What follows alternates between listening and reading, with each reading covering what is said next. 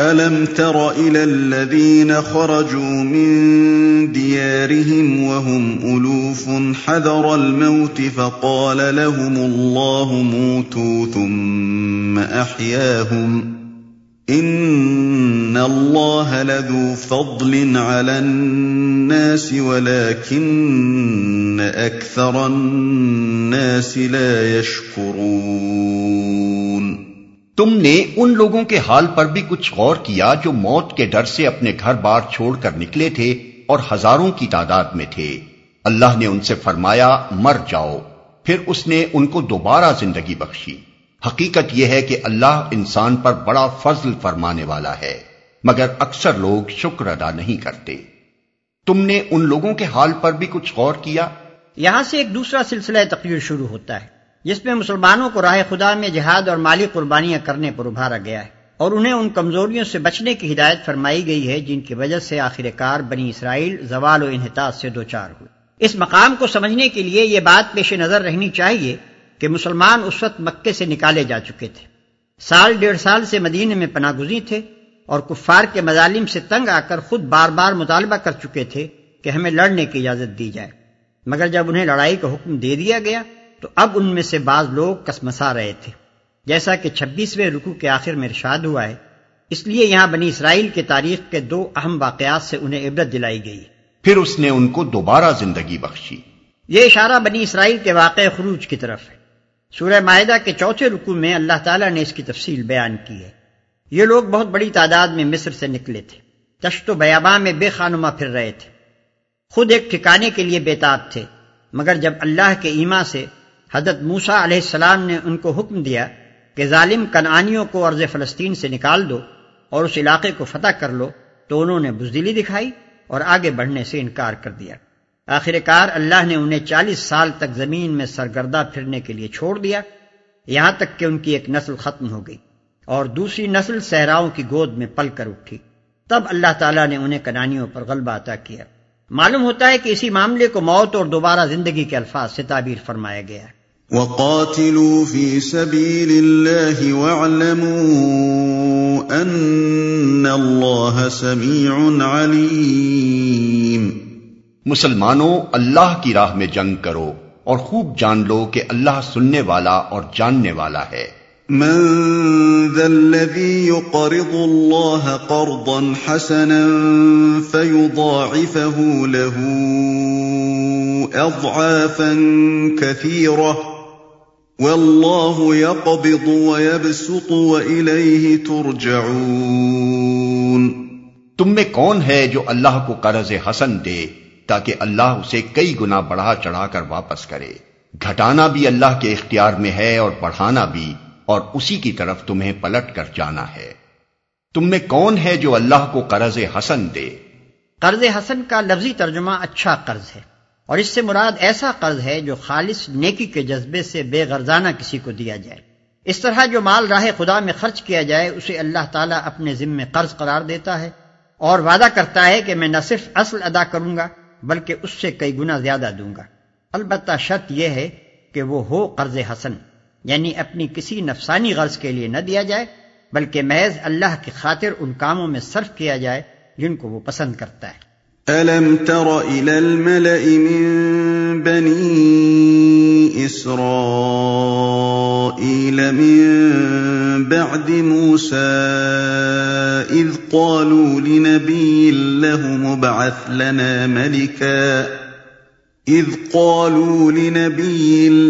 ابْعَثْ لَنَا مَلِكًا نُقَاتِلْ فِي سَبِيلِ اللَّهِ قال هل عسيتم إن كتب عليكم القتال ألا تقاتلوا قالوا وما لنا ألا نقاتل في سبيل الله وقد أخرجنا من ديارنا وأبنائنا فَلَمَّا كُتِبَ عَلَيْهِمُ الْقِتَالُ تَوَلَّوْا إِلَّا قَلِيلًا مِّنْهُمْ وَاللَّهُ عَلِيمٌ بِالظَّالِمِينَ۔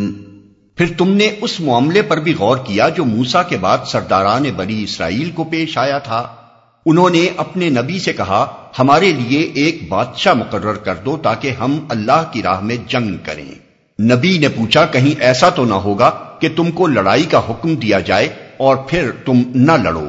وہ کہنے لگے بھلا یہ کیسے ہو سکتا ہے کہ ہم راہ خدا میں نہ لڑیں، جبکہ ہمیں اپنے گھروں سے نکال دیا گیا ہے اور ہمارے بال بچے ہم سے جدا کر دیے گئے ہیں۔ مگر جب ان کو جنگ کا حکم دیا گیا تو ایک قلیل تعداد کے سوا وہ سب پیٹھ موڑ گئے، اور اللہ ان میں سے ایک ایک ظالم کو جانتا ہے۔ اللہ کی راہ میں جنگ کریں۔ یہ تقریباً 1000 برس قبل مسیح کا واقعہ ہے۔ اس وقت بنی اسرائیل پر عمالقہ چیرہ دست ہو گئے تھے اور انہوں نے اسرائیلیوں سے فلسطین کے اکثر علاقے چھین لیے تھے۔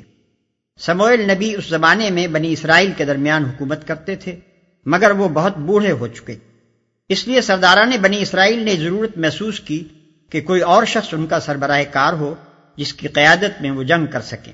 لیکن اس وقت بنی اسرائیل میں اس قدر جاہلیت آ چکی تھی اور وہ غیر مسلم قوموں کے طور طریقوں سے اتنے متاثر ہو چکے تھے کہ خلافت اور بادشاہی کا فرق ان کے ذہنوں سے نکل گیا۔ اس لیے انہوں نے درخواست جو کی وہ خلیفہ کے تقرر کی نہیں بلکہ ایک بادشاہ کے تقرر کی تھی۔ اس سلسلے میں بائبل کی کتاب سموئیل اول میں جو تفصیلات بیان ہوئی ہیں وہ حسب ذیل ہیں۔ سموئیل زندگی بھر اسرائیلیوں کی عدالت کرتا رہا، تب سب اسرائیلی بزرگ جمع ہو کر راما میں سموئیل کے پاس آئے اور اس سے کہنے لگے دیکھ تو ضعیف ہے اور تیرے بیٹے تیری راہ پر نہیں چلتے، اب تو کسی کو ہمارا بادشاہ مقرر کر دے جو اور قوموں کی طرح ہماری عدالت کرے۔ یہ بات سموئیل کو بری لگی اور سموئیل نے خداوند سے دعا کی، اور خداوند نے سموئیل سے کہا کہ جو کچھ یہ لوگ تجھ سے کہتے ہیں تو اس کو مان، کیونکہ انہوں نے تیری نہیں بلکہ میری حقارت کی ہے کہ میں ان کا بادشاہ نہ رہوں۔ اور سموئیل نے ان لوگوں کو جو اس سے بادشاہ کے طالب تھے خداوند کی سب باتیں کہہ سنائیں، اور اس نے کہا کہ جو بادشاہ تم پر سلطنت کرے گا اس کا طریقہ یہ ہوگا کہ وہ تمہارے بیٹوں کو لے کر اپنے رتھوں کے لیے اور اپنے رسالے میں نوکر رکھے گا، اور وہ اس کے رتھوں کے آگے دوڑیں گے، اور وہ ان کو 1000 کے سردار اور 50 کے جمعدار بنائے گا، اور باز سے ہل جتوائے گا اور فصل کٹوائے گا، اور اپنے لیے جنگ کے ہتھیار اور رتھوں کے ساز بنوائے گا، اور تمہاری بیٹیوں کو گندھن اور باورچن اور نانپس بنائے گا، اور تمہارے کھیتوں اور پاکستانوں اور زیتون کے باغوں کو جو اچھے سے اچھے ہوں گے لے کر اپنے خدمتگاروں کو عطا کرے گا، اور تمہارے کھیتوں اور پاکستانوں کا 10واں حصہ لے کر اپنے خواجوں اور خادموں کو دے گا، اور تمہارے نوکر چاکروں اور لونڈیوں اور تمہارے شکیل جوانوں اور تمہارے گدھوں کو لے کر اپنے کام پر لگائے گا، اور وہ تمہاری بھیڑ بکریوں کا بھی 10واں حصہ لے گا۔ سو تم اس کے غلام بن جاؤ گے، اور تم اس دن اس بادشاہ کے سبب سے جسے تم نے اپنے لیے چنا ہوگا فریاد کرو گے، پر اس دن خداوند تم کو جواب نہ دے گا۔ تو بھی لوگوں نے سموئیل کی بات نہ سنی اور کہنے لگے نہیں، ہم تو بادشاہ چاہتے ہیں جو ہمارے اوپر ہو تاکہ ہم بھی اور قوموں کے مانند ہوں، اور ہمارا بادشاہ ہماری عدالت کرے اور ہمارے آگے چلے اور ہماری طرف سے لڑائی کرے۔ خداوند نے سموئیل کو فرمایا تو ان کی بات مان لے اور ان کے لیے ایک بادشاہ مقرر کر۔ باب 7 آیت 15 تا باب 8 آیت 22۔ پھر سموئیل لوگوں سے کہنے لگا جب تم نے دیکھا کہ بنی امون کا بادشاہ ناحس تم پر چڑھ آیا، تم نے مجھ سے کہا کہ ہم پر کوئی بادشاہ سلطنت کرے، حالانکہ خداوند تمہارا خدا تمہارا بادشاہ تھا۔ سو اب اس بادشاہ کو دیکھو جسے تم نے چن لیا اور جس کے لیے تم نے درخواست کی تھی، دیکھو خداوند نے تم پر بادشاہ مقرر کر دیا ہے۔ اگر تم خداوند سے ڈرتے اور اس کی پرستش کرتے اور اس کی بات مانتے رہو اور خداوند کے حکم سے سرکشی نہ کرو، اور تم اور وہ بادشاہ بھی جو تم پر سلطنت کرتا ہے خداوند اپنے خدا کے پیرو بنے رہو تو خیر، پر اگر تم خداوند کی بات نہ مانو بلکہ خداوند کے حکم سے سرکشی کرو تو خداوند کا ہاتھ تمہارے خلاف ہوگا جیسے وہ تمہارے باپ دادا کے خلاف ہوتا تھا، اور تم جان لو گے اور دیکھ بھی لو گے کہ تم نے خداوند کے حضور اپنے لیے بادشاہ مانگنے سے کتنی بڑی شرارت کی۔ اب رہا میں، سو خدا نہ کرے کہ تمہارے لیے دعا کرنے سے باز آ کر خداوند کا گنہگار ٹھہروں، بلکہ میں وہی راہ جو اچھی اور سیدھی ہے تم کو بتاؤں گا۔ کتاب سموئیل کی ان تصریحات سے یہ بات واضح ہو جاتی ہے کہ بادشاہت کے قیام کا یہ مطالبہ اللہ اور اس کے نبی کو پسند نہ تھا۔ اب رہا یہ سوال کہ قرآن مجید میں اس مقام پر سرداران بنی اسرائیل کے اس مطالبے کی مذمت کیوں نہیں کی گئی، تو اس کا جواب یہ ہے کہ اللہ تعالیٰ نے یہاں اس قصے کا ذکر جس غرض کے لیے کیا ہے اس سے یہ مسئلہ غیر متعلق ہے کہ ان کا مطالبہ صحیح تھا یا نہ تھا۔ یہاں تو یہ بتانا مقصود ہے کہ بنی اسرائیل کس قدر بزدل ہو گئے تھے اور ان میں کس قدر نفسانیت آ گئی تھی اور ان کے اندر اخلاقی انضباط کی کتنی کمی تھی جس کے سبب سے آخر کار وہ گر گئے۔ اور اس ذکر کی غرض یہ ہے کہ مسلمان اس سے عبرت حاصل کریں اور اپنے اندر یہ کمزوریاں پرورش نہ کریں۔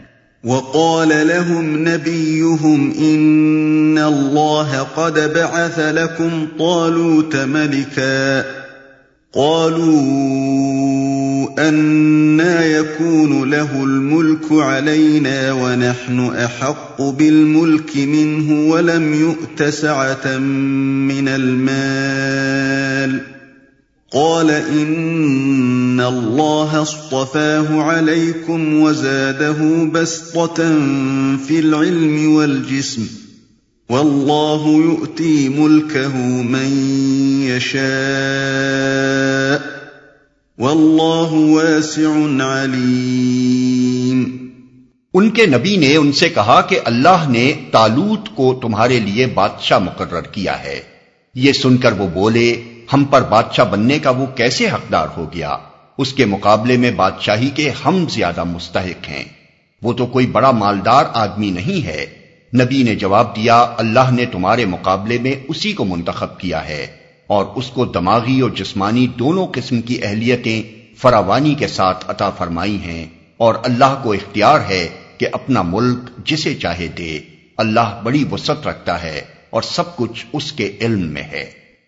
طالوت بائبل میں اس کا نام سال لکھا ہے، یہ قبیلہ بنی یمین کا 31 سالہ نوجوان تھا۔ بنی اسرائیل میں اس سے خوبصورت کوئی شخص نہ تھا اور ایسا قداور تھا کہ لوگ اس کے کندھے تک آتے تھے۔ اپنے باپ کے گمشدہ گدھے ڈھونڈنے نکلا تھا، راستے میں جب سموئیل نبی کی قیامگاہ کے قریب پہنچا تو اللہ تعالیٰ نے نبی کو اشارہ کیا کہ یہی شخص ہے جس کو ہم نے بنی اسرائیل کی بادشاہی کے لیے منتخب کیا ہے۔ چنانچہ سموئیل نبی اسے اپنے گھر لائے، تیل کی کپی لے کر اس کے سر پر انڈیلی اور اسے چوما اور کہا کہ خداوند نے تجھے مسح کیا تاکہ تو اس کی میراث کا پیشوا ہو۔ اس کے بعد انہوں نے بنی اسرائیل کا اجتماع عام کر کے اس کی بادشاہی کا اعلان کیا۔ سموئیل باب 9 و 10۔ یہ بنی اسرائیل میں دوسرا شخص تھا جس کو خدا کے حکم سے مسح کر کے پیشوائی کے منصب پر مقرر کیا گیا۔ اس سے پہلے حضرت ہارون علیہ السلام سردار کاہن چیف پریسٹ کی حیثیت سے مسح کیے گئے تھے۔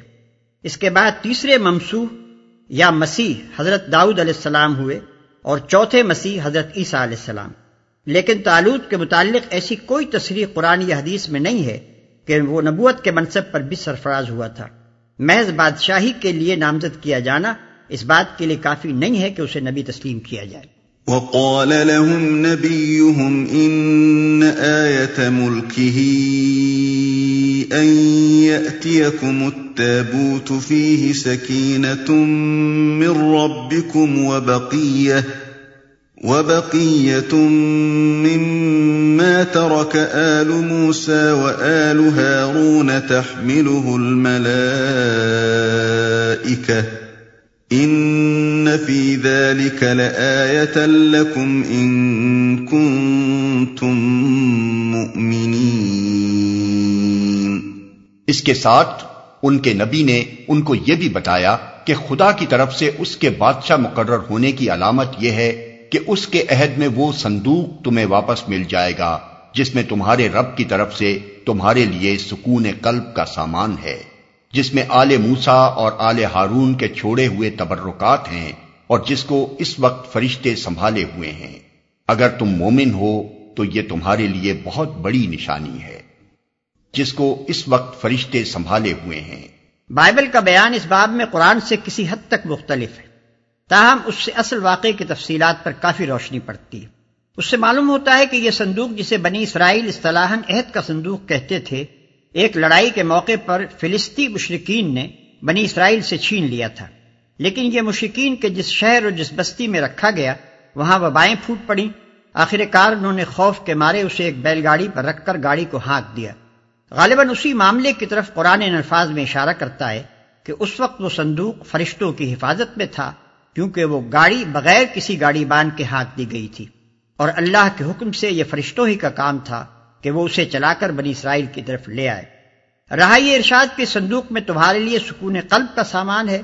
تو بائبل کے بیان سے اس کی حقیقت یہ معلوم ہوتی ہے کہ بنی اسرائیل اس کو بڑا متبرک اور اپنے لیے فتح و نصرت کا نشان سمجھتے تھے۔ جب وہ ان کے ہاتھ سے نکل گیا تو پوری قوم کی ہمت ٹوٹ گئی، اور ہر اسرائیلی یہ خیال کرنے لگا کہ خدا کی رحمت ہم سے پھر گئی اور اب ہمارے برے دن آ گئے۔ پس اس صندوق کا واپس آنا اس قوم کے لیے بڑی تقویت قلب کا موجب تھا، اور یہ ایک ایسا ذریعہ تھا جس سے ان کی ٹوٹی ہوئی ہمتیں پھر بن سکتی تھیں۔ آل موسیٰ اور آل ہارون کے چھوڑے ہوئے تبرکات جو صندوق میں رکھے ہوئے تھے، ان سے مراد پتھر کی وہ تختیاں ہیں جو طور سینا پر اللہ تعالیٰ نے حضرت موسیٰ علیہ السلام کو دی تھی۔ اس کے علاوہ تورات کا وہ اصل نسخہ بھی اس میں تھا جسے حضرت موسیٰ نے خود لکھوا کر بنی لاوی کے سپرد کیا تھا۔ نیز ایک بوتل میں من بھی بھر کر اس میں رکھ دیا گیا تھا تاکہ آئندہ نسلیں اللہ تعالیٰ کے اس احسان کو یاد کریں جو صحرا میں اس نے ان کے باپ دادا پر کیا تھا، اور غالباً حضرت موسیٰ علیہ السلام کا وہ عصا بھی اس کے اندر تھا جو خدا کے عظیم الشان معجزات کا مظہر بنا تھا۔